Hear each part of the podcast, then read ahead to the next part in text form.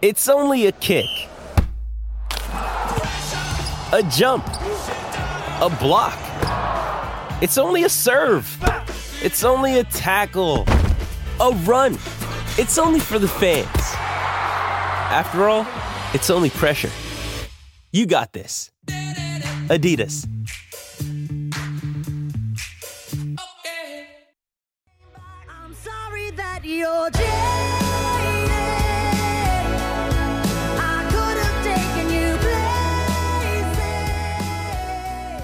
Ah, yes, welcome to the Friday Form panel. It's not Jason Bonington today, it's Tim O'Connor, joined by Dan Mielicki. Can't wait to get stuck into a big program. That's one of my favourite songs, so thanks for, well, thanks to Ollie for popping on a bit of Miley Cyrus. I'll welcome in uh, our very special guest. I heard his dulcet tones at Ballarat at Bray Raceway last night. Dan Mielicki, welcome to the show.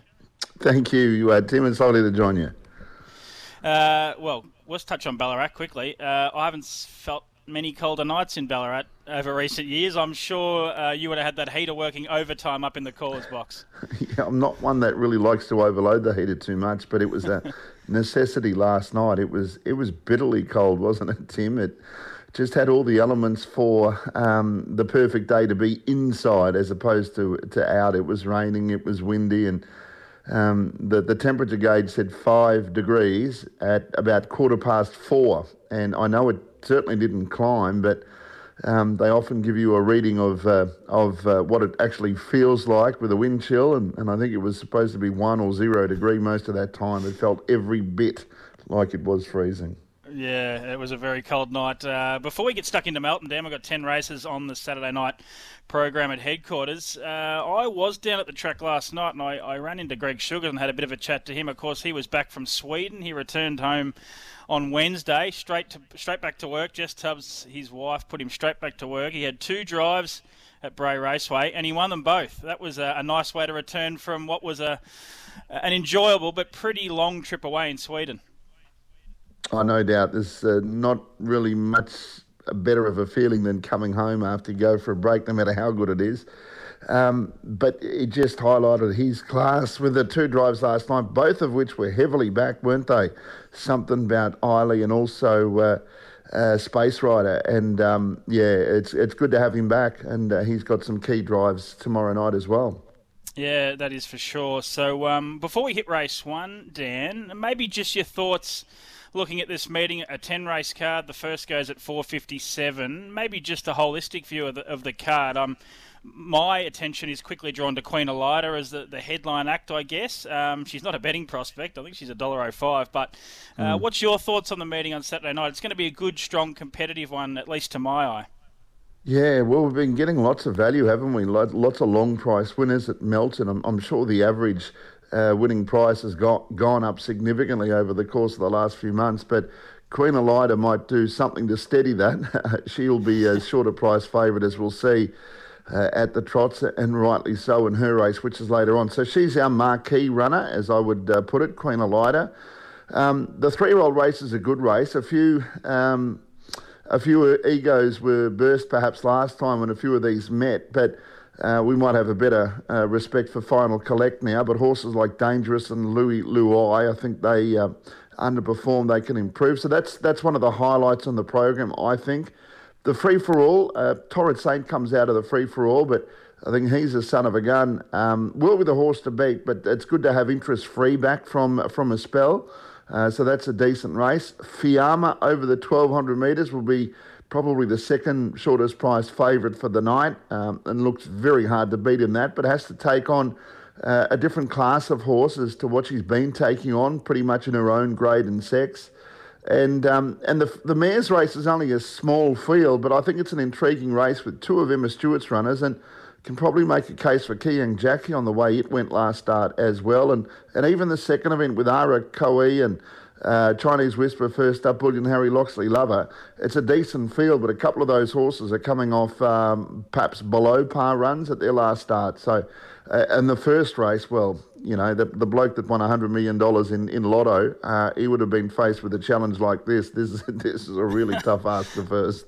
Yeah, well, it's, it's a really good segue. We'll go straight into the very first event on Saturday night at 4.57pm. It's the IRT Australia Pace. It's for horses four-year-old and older, restricted to those which have not won any race uh, of $15,000 or more. You spoke about how hard this race is, Dan. $4.80 the field. We've got Major Collectors, the current favourite, at 480 The Chancer at $5, drawn barrier 13 Zeus down at 6 Guilty by the Beach at 6 What Did You Say at 750 Be Retro $8 Buster William 850 Delvey Robin 950 I was looking for the end of the uh, single figure runners. That is it. But yeah. uh, an extremely tough race, but these tend to be the case. The opening race on Melton is always a tricky little affair. Oh, they are, aren't they? And that's good. There's there's good depth, um, good uh, good programming, um, good class of race or style of race. In this case, it's not really a class of race, is it? Um, so it's good to see that they they can change it up a little bit. Uh, and there's a lot of horses that go there with winning chances, and the more uh, drivers that think they can win makes the race more competitive as well. I didn't know where to start. When I eventually started, didn't know where to finish as far as the chances were concerned. Um, I, I, thought, what did you say? Offered a really good chance. I thought first up, it was a real, it was a solid run. We'll improve off that. And going through uh, the list of horses in there, while there are some horses that are in decent form, I thought, what did you say, had improvement to come more so than anything else in the race.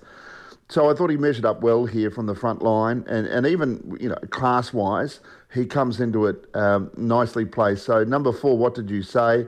It's it's a tough race. Um, I thought that uh, Major Collect definitely a chance since it's been driven as a sit sprinter. Gets back and it's been finding the line really well, but it needs a bit of luck. Maybe it can be driven off the gate this time, but it's definitely in the mix. I think uh, the nine zoo stands going well enough.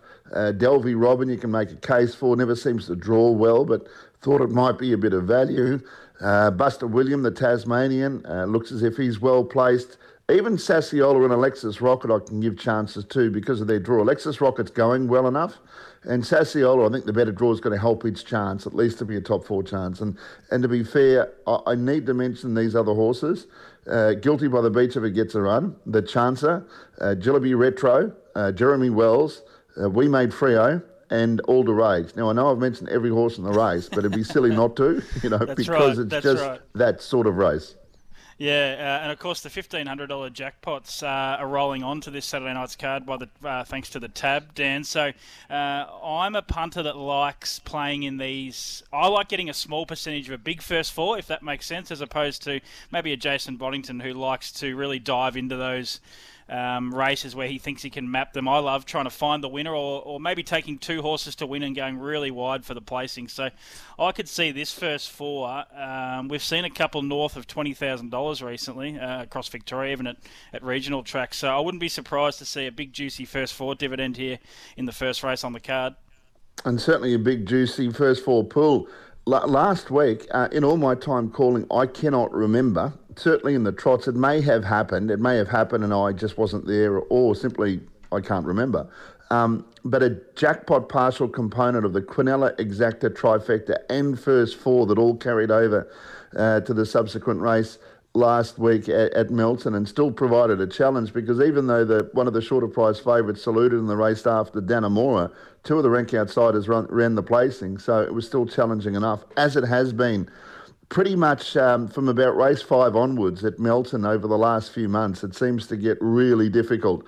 Uh, but I think it's going to be uh, with the first race tomorrow night as well. My tips are four, uh, five, nine, and seven, but I could offer chances to nearly everything else in the race. It's difficult to work out uh, a speed map per se. There's a lot of variations, and that's a good thing. Um, you can certainly uh, find a winner or a place getter at good odds in the first, and as you said, the lure of what would be a, a good first four pool, but almost certainly a really good first four dividend as well. Yeah, too right. Well done, Dan. Uh, you've navigated your way through the first. We might take a quick little break, head into race two, which is the Better Vet Trot. I'll throw back to Ollie. We'll take a break, and we'll be back soon with the Friday Form Panel. Tim O'Connor and Dan Mielicki.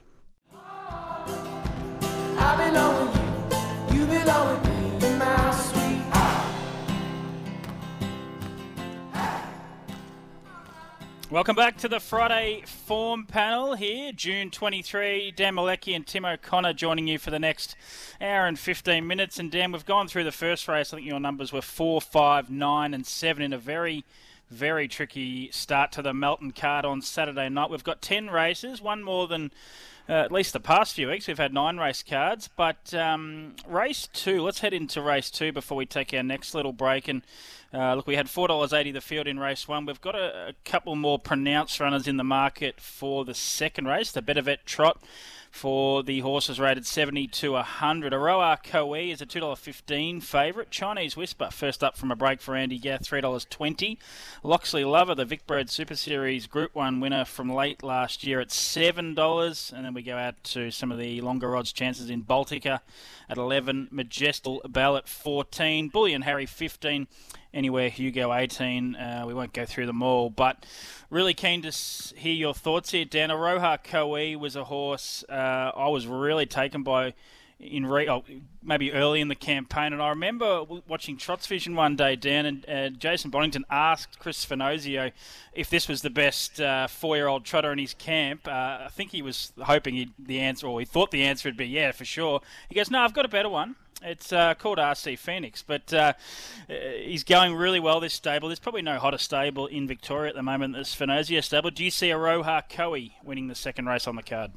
Oh, I certainly can see him winning the race. He's the logical, uh, hardest to beat. But no, I've angled toward Loxley Lover.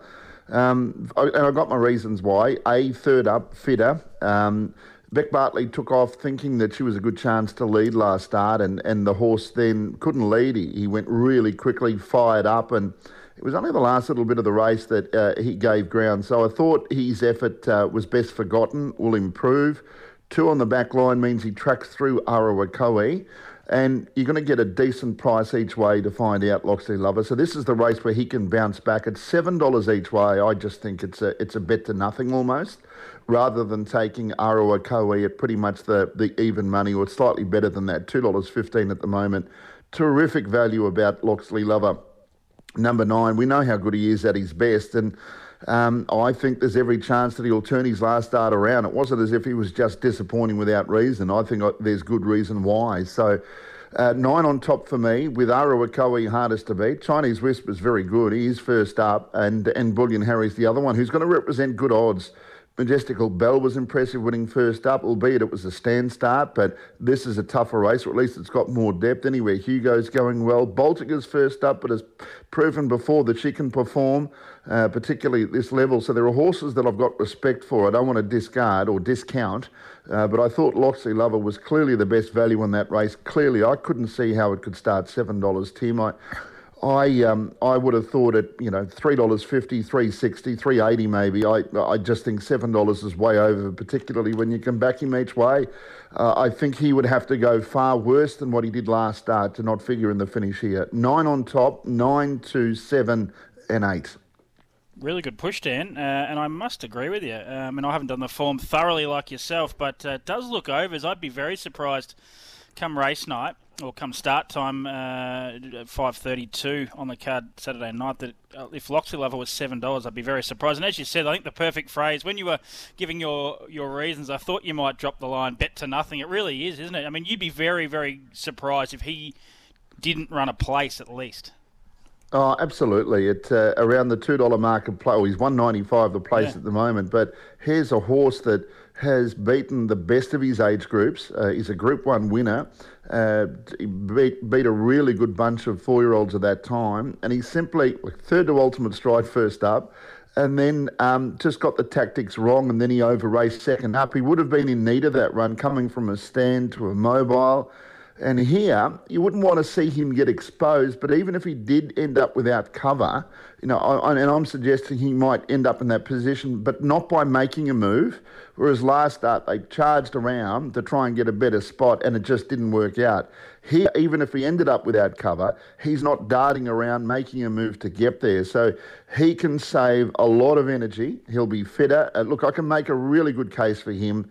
It's, it's easy to make the case for Arawakoe because you think you'd probably be able to lead uh, and therefore uh, perhaps be able to dictate, just a matter of whether it can sustain a bit of that pressure that would come from the horses like Chinese Whisper and Loxley Lover. But yeah, the nine horse definitely overs. I'll be shocked if it didn't run about four dollars or shorter. Yeah, really good push there, Dan. We might take a break in a second. Just good luck to Rebecca Bartley too, who returns uh, to driving. She hasn't driven. I'm just looking back here since the 11th of June. Uh, I'm told she had a bit of a wrist injury or hand injury, and she just wanted to rest that up. So you might have noticed uh, her not driving in recent weeks. But uh, yeah, I be very surprised if she forgave this one. This has uh, been her first Group One winner, and uh, certainly one of the better horses she's ever driven. Let's take a break, Dan. We'll go. Uh, we'll go to a quick uh, little break here, and we'll get back for race three on the card, which is when I bring up my form guide, the high gain Pace. You hear on the Friday form panel, Tim O'Connor and Dan Mielicki.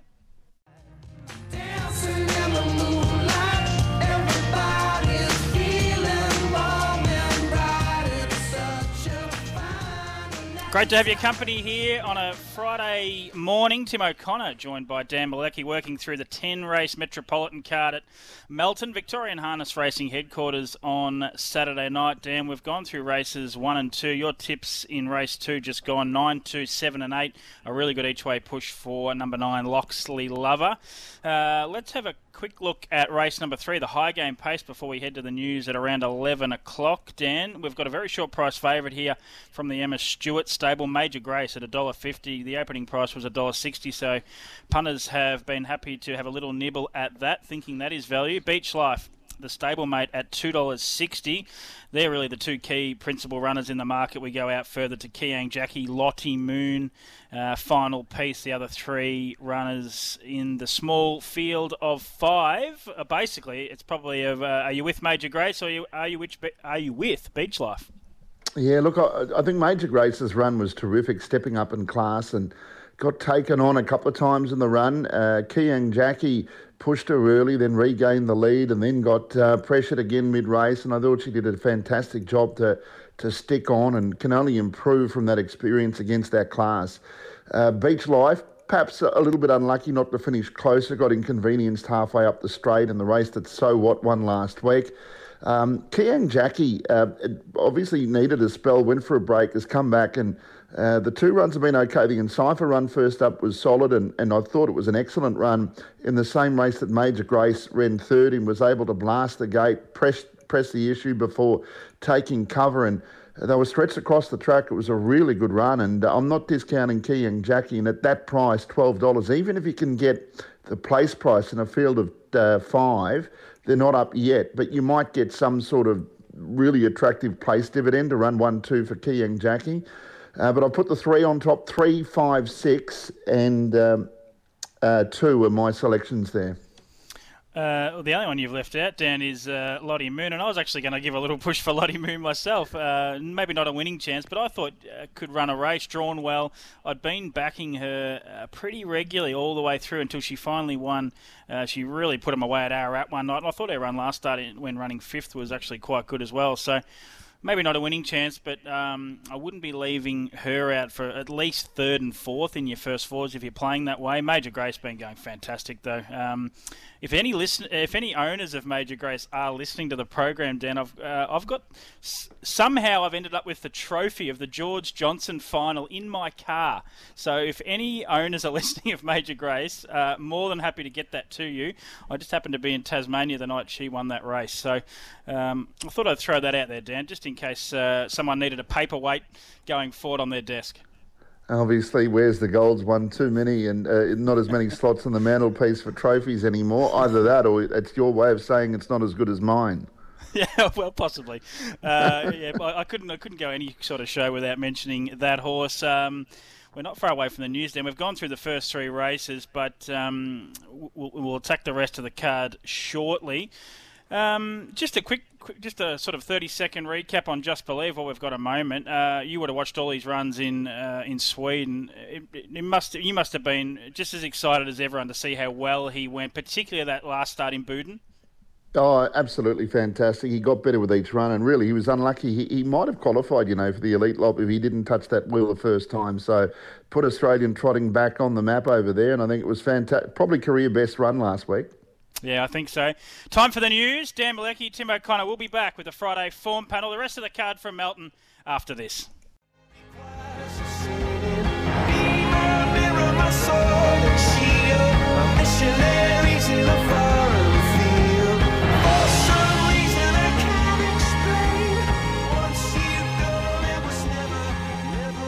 Uh, doesn't that get you pumped up, Dan? It's uh, nice to be here on a Friday morning, the 23rd of June, talking all things harness racing, in particular the big Melton Metropolitan card on Saturday night. I'm Tim O'Connor, filling in for Jason Bonington this morning, and I'm joined by Dan Mielicki, the voice of harness racing in Australia, who will be calling on Saturday night, but he's also done the form very thoroughly, Dan. We've gone through the first three races. You're very keen on one at a nice price in race two, Loxley Lover at around $7 on the each way. Let's move to the final leg of the early quaddy. That's race four, of course, the Alabar Pace for horses rated between 68 and 77. And this is over the 1200 metres, Dan. I might get your thoughts on the 1200 metre concept before we tackle this uh, interesting race, the fourth on the card at Melton. Look, I don't mind the concept of the 1200 metre races. Changes it up a little bit. There are extra op- options for horses. Uh, that's a good thing. Uh, they're usually uh, challenging enough races, or at least they're open enough races. I know we've got a short one here, but uh, we'll dissect whether $1.22 is value for Fiamma or not. But um, yeah, I don't mind them, and I particularly like them when they're the last race on the program because I know I'm going to get home potentially a minute earlier than usual. Well, yeah. Speaking of that, I, I did have a uh, my thoughts were with you last night at Ballarat. We've spoken about how cold it was there. I think you had two false starts in the last race. There. that would have been a disaster for all involved. Uh, it's funny because I know every time I go to the races, if there's going to be a false start, why it's more likely to be the last race, I do not know. Um, some people refer to it as Murphy's Law. I tend to think it's called Mielicki's Law, but um, it uh, it was, uh, yeah, probably a long odds on favourite if there was going to be one. It was the last race, and we had two of them last night. But by that stage, I think you get, once you get so cold, there's only, uh, you can't get any colder. We were in that zone by then anyway. Yeah, well, there's there's um, there's punting gods and there's certainly weather gods. The punting gods find a way for you to uh, miss the final leg of the quaddy with, with all bar one of the runners. But um, let's move on to this race, the, the 1200 metre scamper. Uh, race four on the card. You spoke about Fiamma being a red hot favourite. $1.22 hasn't budged from that quote. There's been no market moves uh, in the early stages of betting. Fiamma is the only horse in single figures. Art Jester at 11, also Brutally Handsome at $11, Celestio Matuka at 15, Springfield Affair 16, Irvine 16, Steel Screens at 18, and the despised outsider drawn barrier one, Our Cheeky Devil at $101. Dan, uh, I'm confident to say you'd be tipping Fiamma on top, but is there another way to play the race from a betting perspective? Is there a place bet on offer potentially? Yeah, look at it. You're right. It, looking for all of those things. I mean, can our cheeky devil run a place um, at 101? It's got to run because Zubri is is a scratching.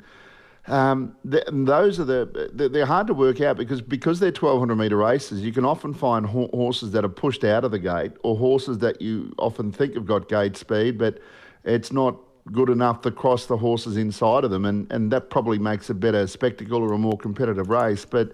Um, I often look upon them dif- differently. I still haven't quite worked them out yet. Um, I'm trying to find something that I think is a good chance of beating Fiamma, particularly uh, value wise, but it, it, it's hard to come up with a confident case for something that can do it. Um, Fiamma probably gets past our cheeky devil uh, comfortably, but whether or not horses like, you know, brutally handsome who can get off the gate pretty good. Springfield Affairs left the gate well and quicker than I've expected on occasions. Um, so uh, that that could make it interesting. But if Fiamma's in front, it's going to be very difficult to see something uh, being able to to run her down. So rightly, she's the horse to beat. No value. I do think it's a tougher race for her though, Tim. Um, there's there's some handy enough horses in this, but I mean, Brutally Handsome has performed well at a, at a really high level through some of the age group races, and I think that win last start it'll do his confidence a lot of good, and he's got a bit of gate speed to make it interesting enough in the early part. So I think he's a really good chance. Likewise, Art Jester, who seems to perform really well in these sorts of races. And Steel Screens, although being first up, is a good short course horse, and uh, uh his chances probably more reliant on uh, how quick they go. And you think in a 1200 metre race, they can only go, go one way. But if the leader's sorted out by the first turn, they can often get that first bend a little bit easier. And I think that makes a huge difference to the way the races run and the chances from out the back. My tips, I've tipped two, five, three, and nine. The other one I could put in the mix there is Springfield Affair. And, and look, even you mentioned um, something at odds or first fours. I'd definitely be putting our Cheeky Devil in for third or fourth uh, in the first fours there. Fiamma, the one to beat, but um, I, I'm not expecting she could get too much shorter than $1.22. No, uh, I agree with that. Uh, one, you you haven't got any numbers, but I might throw in there as well. We've, we've sort of covered a few for the placings. I thought Irvine was going well, Dan. I, I know that Barrier Seven's not ideal, but I struggle to really map these races anyway. I really they're those sort of races. Anything can happen. Who decides to go? Who doesn't? Um, yeah, I just thought Irvine could could figure, and I, I think he will be re- winning a race at some point soon when he draws a bit better and he finds the right race. I do think he's going well. So Irvine's one maybe to consider, at least from my part. Uh, that's the early quaddy done and dusted. Then we might look at race five, the opening leg of the main quaddy, and I reckon, am I right in saying the main quaddy's at least had a component of a jackpot the last two weeks? I think it has. Um, okay. Definitely last week there was an enormous uh, d- dividend, and I think some carried over, and I'm pretty sure the week before. Uh, happy for anyone to text in and tell me otherwise, but uh, I'm not sure when the jackpot money will be Definitely seen. the week before did, didn't it? Yeah, so you're probably right. I think the last two have had um, have had some sort of carryover, so they've been very difficult to get. And uh, yeah, you can play them wide with a bit of confidence. It's probably going to be a blowout. But let's go to race five, which is the Waste Sense Blacks A Fake Free for All. It's at 7:01 p.m. As I said, the opening leg of the main quaddy over the 17 20 metres. It is for the free four runners rated between 90 to 120. Uh, interesting market here. There's been a bit of movement in the early part of betting, which you would expect when there's some good horses on display. Number five, He's a Son of a Gun, has been, or he's the favourite at the current point in time at $2.40. Out from $2 though. Number four, Serge Blanco, the second favourite at $3.20, has held that quote very firmly through the early part of wagering. Number nine, Tango Tara, been back from 10 into 6. Uh, number three, Hulinian, in from $23 all the way into $10. So a good move for number three, Hulinian. Interest free, Dan, who you spoke about first up from a decent spell. $10 out to 12 Number one, Vanquish Stride at 14 Yankee Gold at 14 Number seven, Perfect Stride 21 And Yorkshire also first up from a spell for the McNulty boys at $81. Really interested to see your thoughts here. It's a really good Blacks A Fake free for all. Yeah, with uh, Torrent Sainer scratching, uh, number 10. Uh, look, I think he's a son of a gun because he's drawn the front line. He can utilise his gate speed and uh, might be able to, to dictate the race. We've seen him uh, perhaps uh, maybe not even at his best, but when he's in front, he can get that advantage. Um, on, on the last start performance. So I've got the five on top. I, I, I wouldn't put all uh, all my ammunition into the one uh, race uh, to back him, but I, I think he's the one to beat, and rightly so. Um, he's got the, the circumstances I think that, that suit him. Um, I think Tango Tara looks a really good chance of getting into the top four. Serge Blanco's a seriously good horse. He's always looked like he's going to get to free for all level, and he's he's mixing it with that company now. And as a last start winner, uh, he's definitely in the mix. I think Perfect Stride could be the improver. It's just a tricky draw that is a little bit off-putting. And um, and interest free's first up, so you would naturally expect he's going to improve on the run. But from a cheap run on the pegs, just to be able to sprint home if there's a genuine speed, you know that he's good enough to figure.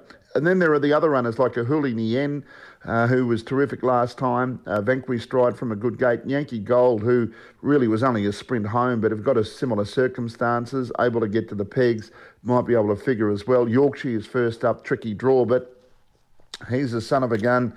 Number five for mine. Uh, five, four, nine, and uh, eight are my selections. Five, four, nine, and eight. The other one I, I would like to have put into the top four was Huli Nien, and maybe I'll regret that I haven't done that. I, I, I just had a bit of difficulty trying to work out whether I slot interest free in top four, getting a soft run and just weaving through and running third or fourth, or Huli Nien, who might actually be the better winning chance out of the two, if that makes sense. Yeah, uh, five doesn't fit into four, though, does it, Dan? in terms of selections, um, uh, I agree. Julian was really good, hitting the line hard, narrowly beaten last Saturday night. I'm probably siding with Tango Tara. I would have loved the ten dollars, but uh, you spoke. I was probably not a bet to nothing, but at six dollars and a dollar ninety, I mean, you're basically getting your money back to run. Uh, second or third, and you get a look at six dollars a win. I thought he was going really well. He was runner up behind Hurricane Harley in that that race where we saw better isolate really catch the eye from back in the field and um, Andy Gath was quick to tell me that better, uh, that Tango Tara sectionals were not far off that of Better Isolate on that occasion. Then he ran a good race, uh, beaten three metres to Serge Blanco last time out. Uh, good, solid back row draw. Uh, he'll get a nice run in the running line, and yeah, I thought he'd run a race. So probably Tango Tara on the each way for me, Dan. That's the first half of the card done. We might take a quick little break, refresh, and tackle race six on the card, the second leg of the quaddy. It's the Friday form panel. Tim O'Connor and Dan Malecki.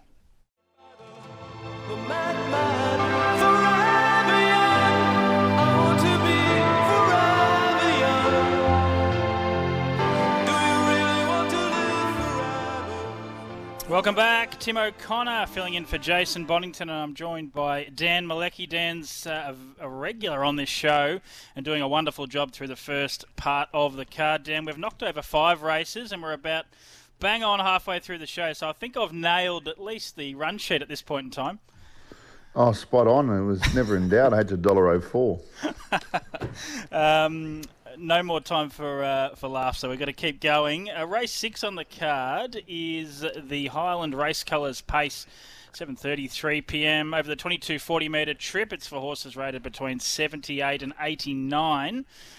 We've got an odds-on favourite. It's number five, Imperial's Reason for Emma Stewart and Zach Chappenden, $1.75. Jillaby Nitro, the second elect at 5.50. Pull the other leg, $16 backed into 8.50. Number nine, Joni in at $9. Ultimate Vinny at 10. Mighty Flying Art, the pole marker at 19. Platinum Stride 19. Arg at 23. And the outsider of the field is number four, Where's Segi at $26. Imperial's reason, Dan, very impressive last start. It's a horse I can never catch though. Um, I'm not sure if you're in the same boat. I couldn't take a dollar seventy-five, but he's certainly a winning chance. Yeah, look, um, uh, the the first up run, I suppose, well, she couldn't pace properly, really, but um, they quickly ironed that out and was able to get to the front, dictate, and win impressively. So that might well be the key. And we've seen her before be most unlucky in races. Uh, got plenty of ability.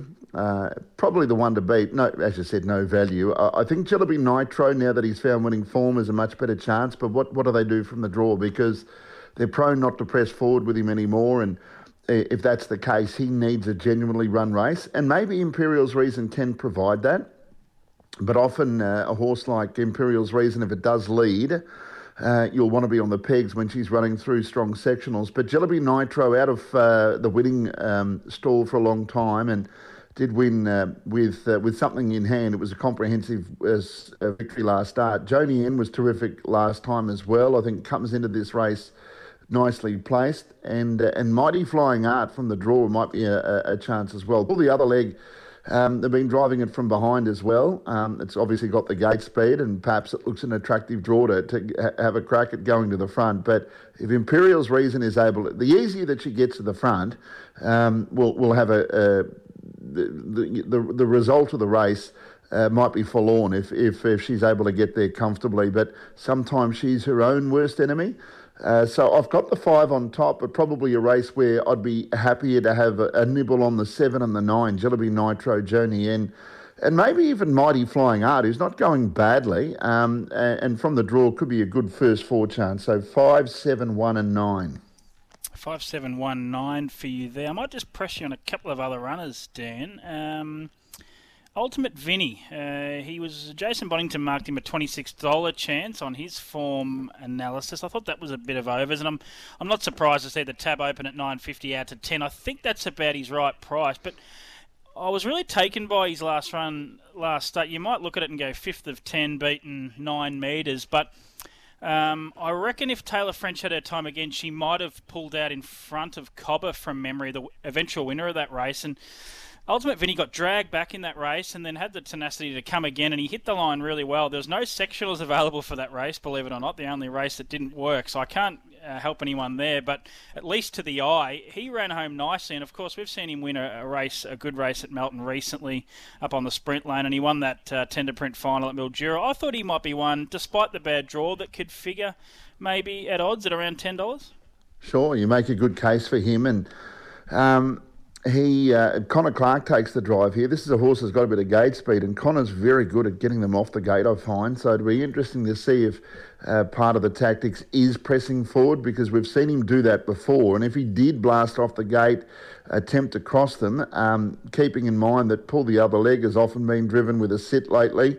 And um, and Imperial's reason I wouldn't say he's a brilliant beginner. Uh, he might be able to get across and then potentially take the trail if Imperial's reason goes up. So you, um, I might have to factor him into the mix there. I think you've uh, you might have um, come up with uh, something that we all have to um, take into account. Um, yep, I think you make a good case for it. You certainly won me over.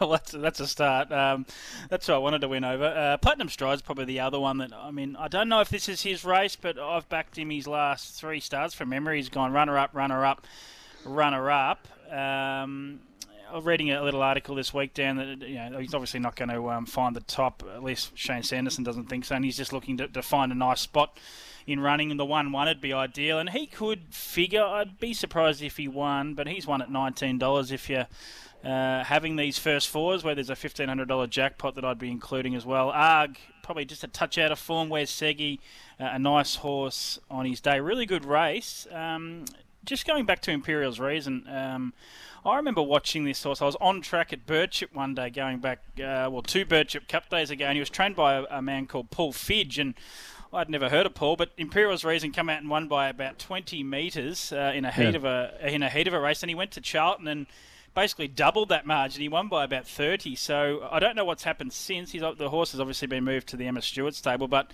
he's shown a, a good amount of ability for a long time, hasn't he? Uh, uh, no doubt, it is a mare though. But um, yeah, I've s- I've absolutely. done that again. Apologies. Uh, she, she. Th- there's um, uh, a number of mares that Emma has been able to split up because of the depth in those. Uh, the ranks that, uh, well, her stable anyway, and sh doing a super job, Emma and Clayton, just to break them up so they don't clash. And y- as a result, I think you forget they're actually mares because they seem to be taking on the boys all the time. And Imperial's reason, I can't remember the last time she was just in mayor's company to be truthful. So um, I think you can I can forgive you for that. Um, yeah, look, uh, come a long way. Um, still got every now and then you'll see something within her. The way she paces that is not perfect, but clearly when she puts it all together, uh, she's very good. But it's not the only mare that fits that sort of category that Emma is uh, um, taking the races tomorrow night. The the horse in the race after is probably more challenging.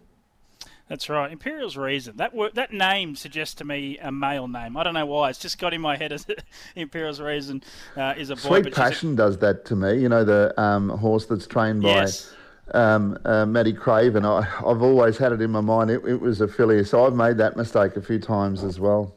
Yeah, it's um, some just get stuck in your head. But see, she is certainly a she. She's a five-year-old mare. She's had 34 career starts, 10 wins, uh, and she's with the Emma Stewart stable. Dan, Although these days, though, you've got to be thinking it won't be long before the horses can be listed as non-binary now too. That's not bad, actually. Uh, and that's not a million to one either. Um, uh, just before we take the news, Dan, we might just hold off on going uh, to race seven. I was speaking to Andy Gath earlier this week and um, got a bit of an update on Catch a Wave. He is very nearly ready to step back out in the public eye. I think Andy's hoping to trial him at Melton maybe two weeks, if not three. So we will see him step out at the trials very soon, and then he'll have. I'd say at least two runs heading towards the Eureka, the big slot race at Menangle on September 2. I tell you what, uh, the promoters of this race would be wrapped with the way this is shaping up. Leap to Fame's doing wonderful things in Queensland. Captain Ravishing, we know how good he is, and and Catch a Wave, you know, coming off a Chariots of Fire a Miracle Mile victory. This race is up as an absolute beauty. Yeah, no doubt. I, I made a comment just recently that um, as far as uh, interest in harness racing and maybe even quality of field, it may well be the best harness race since 2000. And look, there might have been others in between that come close, but um, there's a bit of water to go under bridge when you consider we're talking about it the way we are, and um, we're in winter, and we're, we're talking about a race that's run in in September. Um, it's the race we're looking forward to, and the, there's only one regret I've got, Tim, and I might be shared by a lot of other Victorians, and that's that the race is not at Melton. Yeah, well, um, yeah, I agree. Uh, I have uh, suggested to my lovely wife that I may be heading towards Sydney that weekend. she rolled her eyes and said, uh, whatever. So I think that's a yes. Yeah, yeah. I'm even considering um, asking the powers to be whether they uh, thought of a Victorian to call it, um, considering that it was a Queenslander and uh, a Victorian that are hitting the markets, and I'd be more, you know, non-partial as being the person from uh, going up from Victoria. I uh, I might put my hand up as well. Well, I'm happy to drive you. Uh, and unlike Jason Bonington, you could share the driving with me. That's not a problem. um, yeah, it's going to be great. Of course, uh, we've had a Victorian caller uh, head across uh, to Sweden to call a race. Luke did a great That's job right. calling that meeting, didn't he? Yeah, he did indeed, and um, uh, and good on him too. It was it was his idea, and uh, we were able to organise something for him. But uh, the Eureka, uh, the Tab Eureka, is going to be much talk. Well, it has been already, hasn't it? I mean, you'd swear it was on next week. Where, uh, you know, we've got the Queensland Carnival to get through, so yeah, it's going to be the the big race, uh, and hopefully it's the first of many clashes between all of those top four year olds. Yeah, I can't wait. Um, I just had a message through from Toby McKinnon, who's listening to the show. Uh, he tells me that Imperial's reason is named after, or you know, named in line with the Narrandera Football Club, the Imperials. So there we go. Thanks, Toby, for for that one. Darren Carroll and Steve Cleve also listening in. Thanks for the kind words, guys. We might take a news break, Dan, and we'll come back with race seven. You're listening to the Friday Form Panel. We've got half an hour to go. Tim O'Connor and Dan Mielicki. You win some, you lose more. For free and confidential support, visit gamblinghelponline.org.au.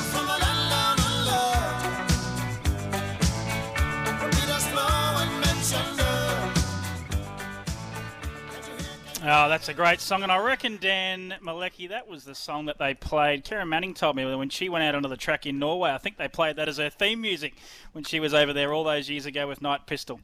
Really? Oh wow, that's fantastic. It'd be pretty special for uh, for Kerryn uh, to remember that song, and uh, anyone that uh, it's funny nobody uh, that I knew had any idea about yachting, and yet that's a song that's famous for the America's Cup as well, and I feel like the band was named after us as well. Men at Work. That's right. A couple of real, uh, real top-notch workers chipping away on a Friday morning. Dan, we're through six races. You've given us a great insight to all those races. We're on to race seven, the third leg of the quaddy. It's the Sulky Dot app. The Future of Form Metropolitan Pace Final. It's at 8 p.m. It's over the 2240 metre trip uh, for horses rated between 70 to 79.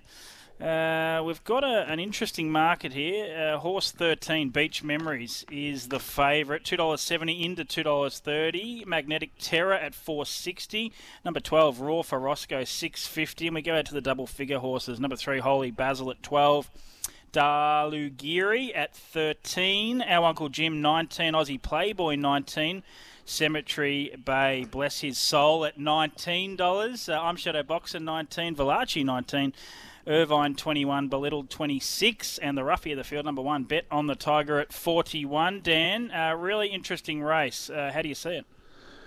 Yeah, look, um, I can make cases for a number of horses. Uh, Beach Memories is not really the most reliable, but she was fantastic last week. And to be fair to her, she's been she's been really good. I mean, part of her problems are often in the score up, and she can be too far behind, but she can sustain a run, can't she? Mark Pitt just went with it last time and the start before, and was absolutely fantastic. Had everything else off the bit, and was uh, was too good. But it's still a challenge from outside the back row, particularly when you you're often giving them a couple of lengths start. Are going to have to work around them. Most likely be caught without cover. If there's more traffic, um, it's just a it's a harder run in transit. But I, I just couldn't pick anything else with greater confidence to beat her. Even though I still think collectively um, something can beat her or she can become vulnerable. Raw for Roscoe, um, I think Juanita Breen, in, in a sense, was punching through and got to such a good spot, was almost obliged to do what she did. And it was a decent run under the circumstances. Considering Raw Roscoe was second up uh, after only a 1200 metre run, he might be the one that uh, represents the better value here. Uh, a different style of drive, the fact that he's had an extra run under his belt, he can come on in leaps and bounds. So I think he's a terrific chance, certainly a winning chance. Magnetic Terror was terrific in the race against Beach Memories, and again, that advantage of drawing the front line, particularly if he was able to work his way towards uh, the top, because Beach Memories might have more traffic to contend with this time. And uh, I think I'm Shadow Boxer is just that sort of horse that gets a chance to, to, to run into a place at big odds, and if they overdo it, he might be a blowout chance. Dorlagiri, uh, a horse that showed plenty of ability, the ex-Kiwi, and I thought he, was pretty good last week. I know it was the blowout race, and you you tend to put a line through that Cemetery Bay and, and Dorlagiri form simply because they were at 100 to 1 or so. Uh, but I certainly think Dorlagiri's in the mix, particularly from uh, its draw. The Dean Braun pair, our Uncle Jim was good. Uh, Holy Basil has to improve off that run. So this race um, has got, uh, it's opened up a little bit, I think. I'm not sure if I've got it right, but I've got the 13 on top of the 12. The 12's probably the more attractive to back each way, and the one I'm more likely to suggest could be more reliable. Uh, but the 13 could blow them away again. 13, 12, 6, and 8 with cases for a number of others. 13, 12, 6 and 8 for you, Dan. It's probably uh, being a quaddy leg. I- I'm one, and I know you are as well, that when we do take quaddies, we don't just take one, we take a few with different variations. It's probably a Beach Memories one out job in one ticket and then six or seven in the on another. Is that fair to say? That that'd be a good way to play the quaddy? Uh, I think that's certainly one of the one of the scenarios. Um, uh, yeah, for a lesser amount, that's for sure. Yeah, because I mean, this was a heat of this race provided the hundred to one winner last week, which of course was Cemetery Bay. And here you are, you're going to have a horse that started at that price last week go around at a, a pretty long price again, and uh, even a Raw for Roscoe, who who I think he might have drifted out late, but he was pretty much even money and betting all the way through and you know, I can find genuine reasons why he can get better from that run last week with drif- different driving tactics and the fact that he's still early on in his preparation. You'll find that he's at good value as well. So, um, definitely a race where I'd be taking a B and potentially a C quaddy. Yeah, I'm with you there. Let's move on to race eight before our next breakdown. It is the happy 60th Jeff Ewing three year old pace. It's over the 17 20 metre trip. It's well, obviously for three year olds, uh, and it's drawn a really good field of three year olds. You spoke off the top of the show about this being one of the highlights of the card, and I certainly agree with you. We've got our Vinny as a $3.20 favourite for Emma Stewart. The second line is occupied by Louis Luai for Chris Venozio and Ross Payne at 370. Chivalry at 440. Final Collect, a blowout winner from last weekend at 480. Uh, dangerous, the eight at five dollars, and then uh, well, they're the runners in the you know, in the top part of the market, and then three horses aren't really given a chance by punters. Number three, another Nien 51 Aussie punter at 71, and Edward Grange drawn the pole at 150 to one. We've had a lot of roughies uh, outside uh, or massive outsiders drawn the pole, so there could be one or two sneak through down into third or fourth that could inject some value into those first fours. But how do you see this race? I am giving Louis Luai another chance. Uh, he certainly had issues last time out. I spoke to Connections, and I think there was a sense that he uh, may have choked down there. I was ultra keen on him that night. And I've uh, I've got a new rule in my punting. I forgive at least one run, so I'm going to go again, Louis Luai. I think he's a really good horse. Yeah, I, I, and look, I'm, I'm similar here with Dangerous. Um, not that it was necessarily a bad run. Um, Louis Luai's run was too bad to be true, so you know there had to be something not quite right. Uh, dangerous, I can find reasons why um, he, just worked a bit and was exposed a bit too early. He can get a bit keen and he weakened the last 50. It wasn't very good, but he, he'll improve off that run. These are a good bunch of horses. Uh, our Vinny and Final Collect. Final Collect was able to capitalise on a pretty good run to win it. Now Vinny's a decent horse with a better barrier draw. So I think they're your main four. Um, but I'm, I'm leaning to Dangerous. Uh, but I was tossing up between Dangerous and Louis Luai here. Dangerous, I've got a lot of time for him. He's still not the furnished product, but I, I get the feeling he will be in due course. Um, he is drawn inside the back row here, and, and look, it might be the sort of race where a driven coal trying to come with one run, it might suit him and might be the best thing for him going forward. Um, as opposed to last time, uh, he, he just seemed to get clear air too too quickly. He, he got really keen down the back, and you know, he hit a brick wall at the 100. He really was weak to the line, but under the circumstances, I think I can understand why, and I think he'll benefit from it. Uh, but our on speed, he might get a really good run if he's able to work to the top. Louis Luai's been driven pretty much cold, but he finds the line really strongly. He's a very good horse.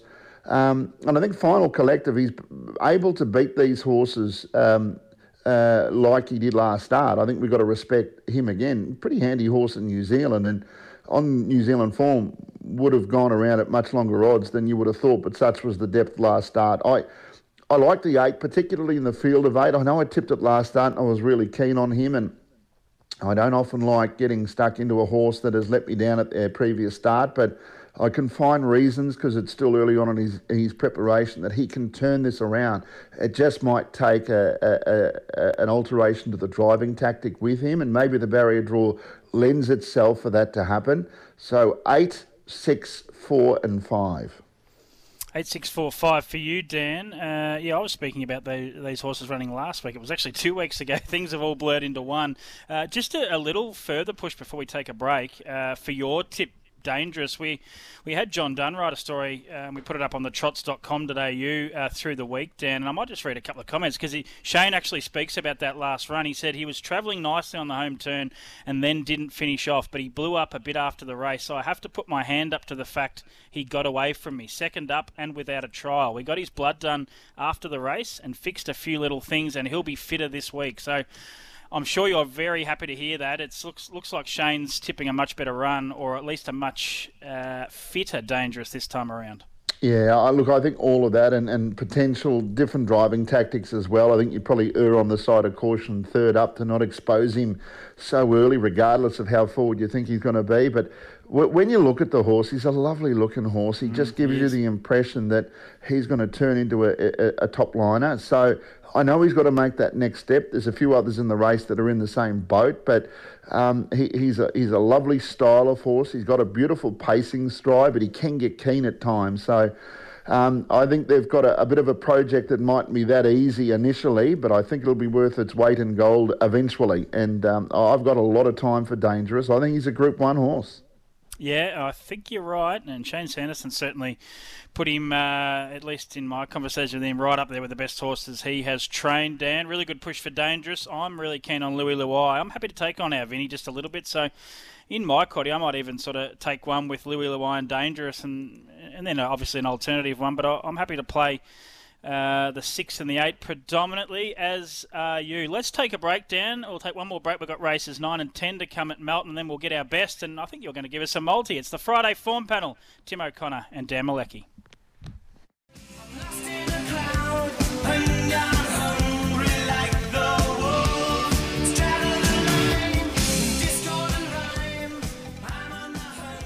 Friday form panel, Tim O'Connor, Dan Mielicki. We've got two races to go to preview on the Melton card on Saturday night, Dan. And this is maybe not from a punting perspective, but from a harness racing lover's perspective, the highlight of the night. We've got Queen Elida as a $1.05 favourite in race nine. The hip pocket workwear Castlemaine Matriarch Trot, a Group 3 event for the four and five year old trotting mares. So we need to whip through these last two, and it's probably a good race because I, uh, I don't think we need to talk too much more about her. She'll be winning, won't she? Absolutely. Uh, Queen Elida should be a stroll in the park for her. Lady Adelia was terrific chasing her last start and looks the logical horse to run second. Aldebaran Keeper, an improver fitness-wise, and or Ebony's Avenger third and fourth. But um, five, three, what have I tipped? Five, three, two, and four. Five, three, two, four for you in race nine. Um, I'm just looking further down the board. There's not really much more I can offer, and even in the way of uh, first fours and and trifectas, uh, it's probably and I, this this is hard for me to say, Dan. I don't like missing many races without having something on financially. Uh, this is probably one where I'll just sit back and enjoy. Yeah, I was hoping that you'd go first and give me a bit of a push here. I, I think this is a really tough race. Um, I think the eight horse looks well placed uh, to come over for a race of this type. That's Royal Speech. Uh, Let's Make Tracks, I think, has got room to improve there from that gate. Uh, nine Guilty by the Beach is going really well. And uh, And the other one in the mix is uh, is number seven. I'm Jimmy James. So eight three nine seven. It's a tough race. Look for any market moves. I think the lead up to that on Trot's Vision will be or could be significant. Give us those again, Dan. Eight three nine seven. Is that correct? That's right, eight, three, nine, and seven. I had a good look through, and I really couldn't um, exclude any horse from being at least a top four chance. The barrier draw really evens it out. Should have been a 1200 metre race. It would have been just as hard.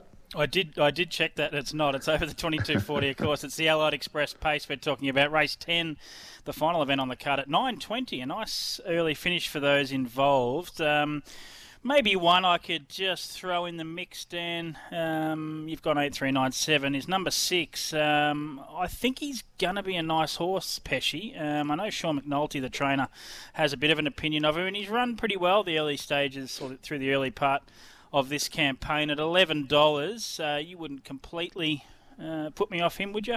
No, not at all. You could have come up with any horse in this race. Even a Rock and Roll Jet from the draw could still run top four, even though it's the rank outsider. Rock and Roll Waller, horse that ran, well, won its first three starts again. Decent gate, gets Greg Sugars. Um, you know, Seaside Sisters, top four chance. Captain Maastricht, he, he's often in the money, isn't he, or around the mark.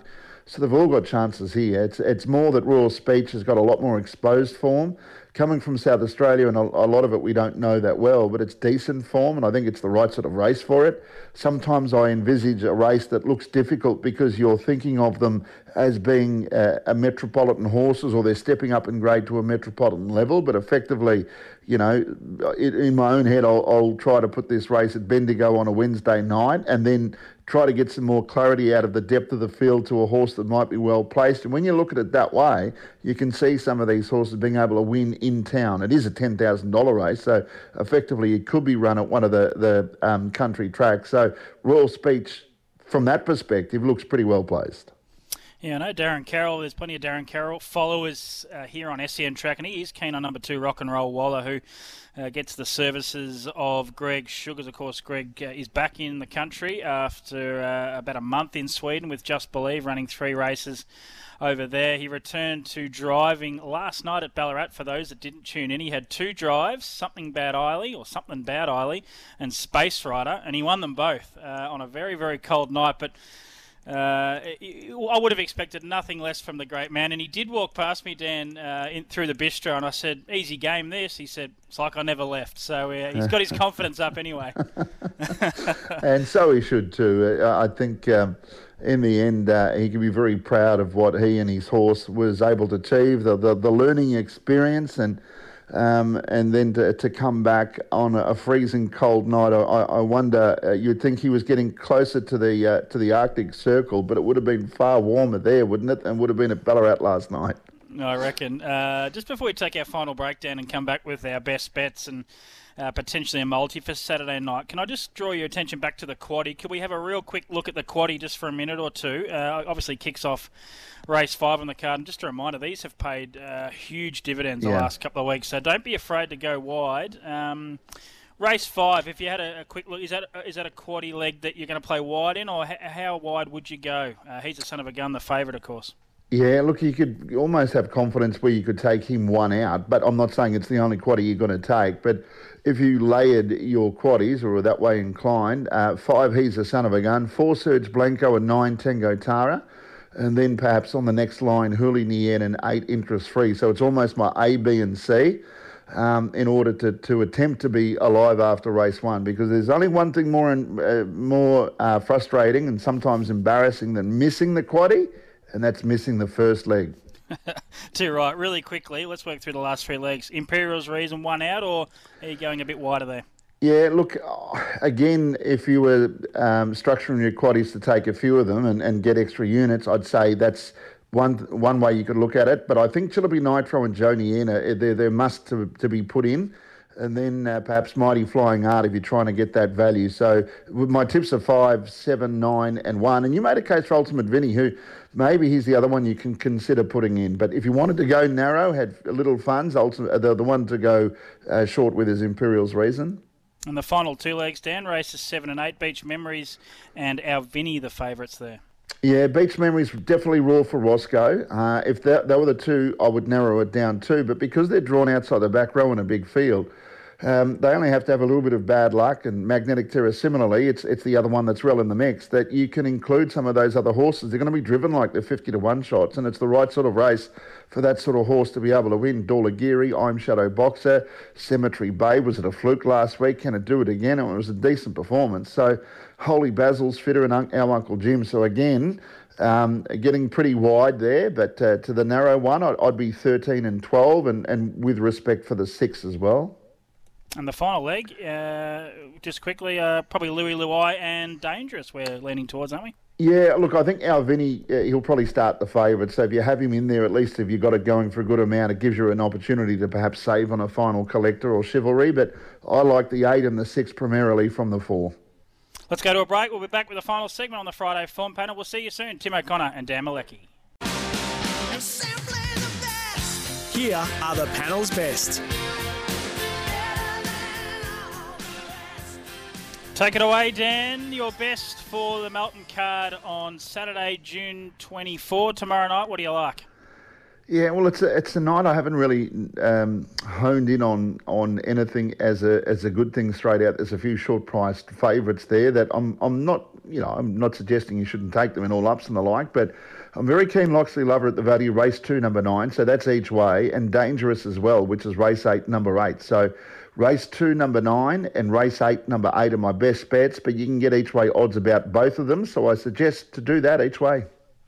I'm going to take you on. Race 8, number 6, Louis Luai. My best of the night, giving him one more chance. And yeah, he's at a nice price, I think, 370 uh, in a good race. But um, I'm uh, yeah, I'm confident he will bounce back. Dan, multiculture. Have you got a quick multi before we head off and say sayonara? Yes, indeed. All up. My two best bets. Race two, this is for the place. Race two, number nine, Loxley Lover. Race eight, number eight, Dangerous. All up the place. And, you know, you could well be dealing with about 370, 380, that all up. We might have to have a little side bottle of wine on the uh, on the race 8, Dan. We're, we're going head to head. We should have one even if we didn't have a head to head. All right, let, let's do it. Really appreciate you jumping on, Dan. Hopefully, I've filled the gap all right for Jason Bonnington. That's been the Friday form panel. Hopefully, we've found you 10 winners. Enjoy the coverage on Saturday night.